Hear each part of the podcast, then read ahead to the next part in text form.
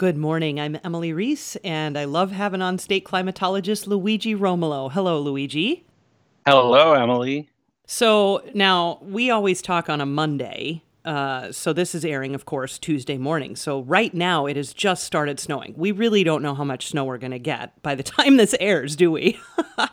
we really don't. It's going to depend on the track of the storm and the speed of the storm. Um, right now, it's looking like in in the southern part of the state, there's areas that can get up to six inches of snow. Here in the metro, a more likely prediction is one to three inches. However, uh, I wouldn't put four inches out of the question, but one to three is uh, probably your best bet. Gotcha. Well, uh, what else is uh, going on in terms of temperatures? Will be above freezing though for the rest of the week, won't we?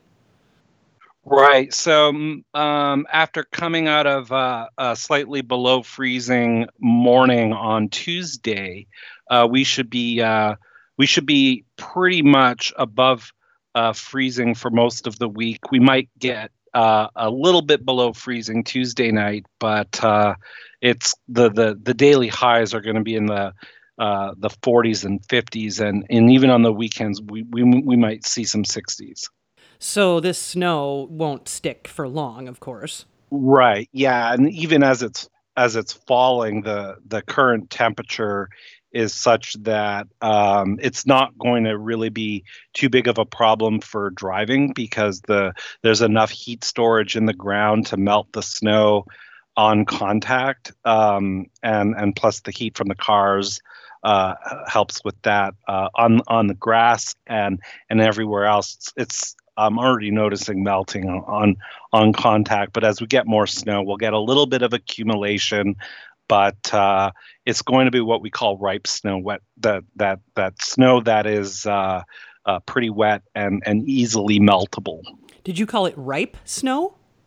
Correct. So ripe snow has an internal temperature of around 32 Fahrenheit, and it uh, is a lot easier to melt than snow that uh, has an internal temperature that's below freezing because you have to all the energy that goes into snow that's colder than freezing is to bring it up to that melt point and then and then all the energy goes into melting at that point.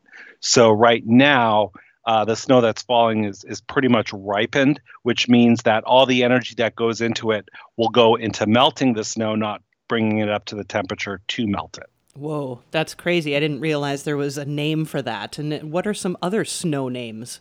Uh, well, we have. Uh, I, I, I know that the the the Canadian um, um, Inuit uh, people have have over twenty five or thirty names for snow.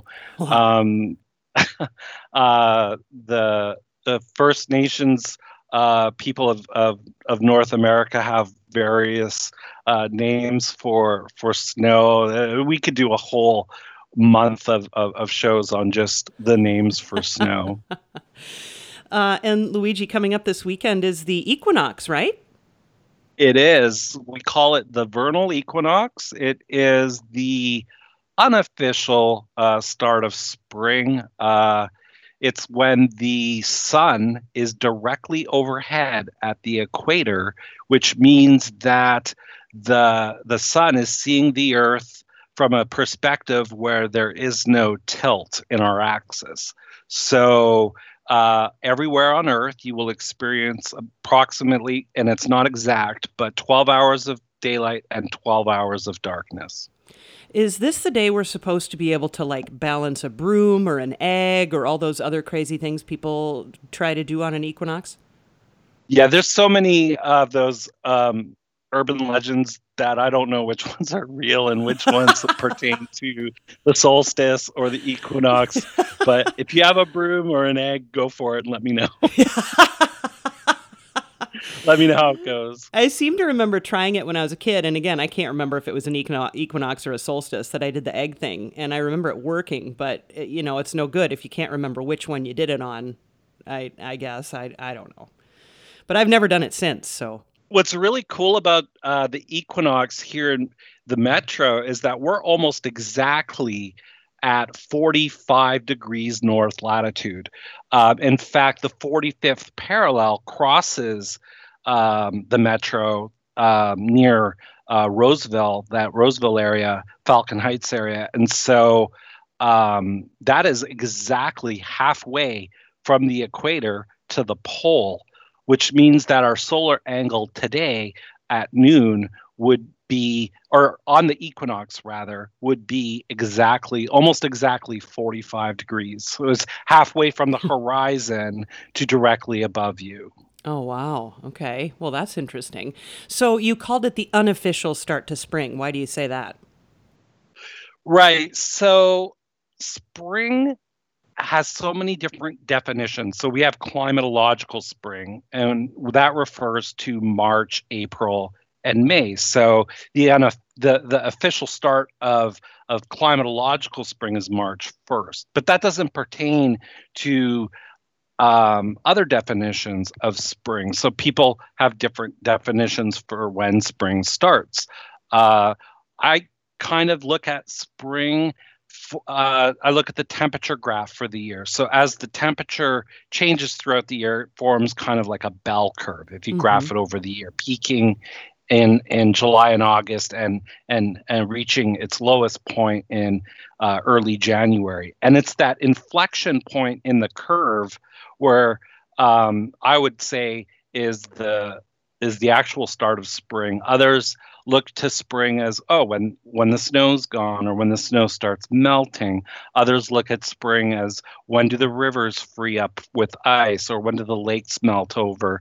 And and so everybody has a very different definition of spring and spring is is completely different. Um, uh, from here in the metro to anywhere else in, in the country. So, yeah. having grown up in Winnipeg, spring was a, a little later than it was here. Wow. Having lived in Louisiana, um, you know, spring was a lot earlier. Uh, I had uh, flowers blooming as early as uh, mid February. Wow. Um, and and so, uh, you know, and there's other places on Earth where where uh, the temperature changes very little throughout the year. And I'm talking about that area in the tropics, especially near the equator, uh, where the day, even the, the day length doesn't change all that much throughout the year. Yeah. And so they don't really even have a spring because they didn't really have a winter. Right. And so they don't need it like we do. right. Exactly. Exactly. And so uh, that's all I meant by unofficial. Gotcha. Interesting. All right. Well, Luigi, tell us how to contact you if there are any questions about the weather or climate. Yeah, sure. So they could email me at luigi.romolo at state.mn.us. That's L U I G I dot R O M O L O at state.mn.us. All right. Well, state climatologist Luigi Romolo, always an education from you, and I appreciate it so much. We'll have you back next week. Sounds great.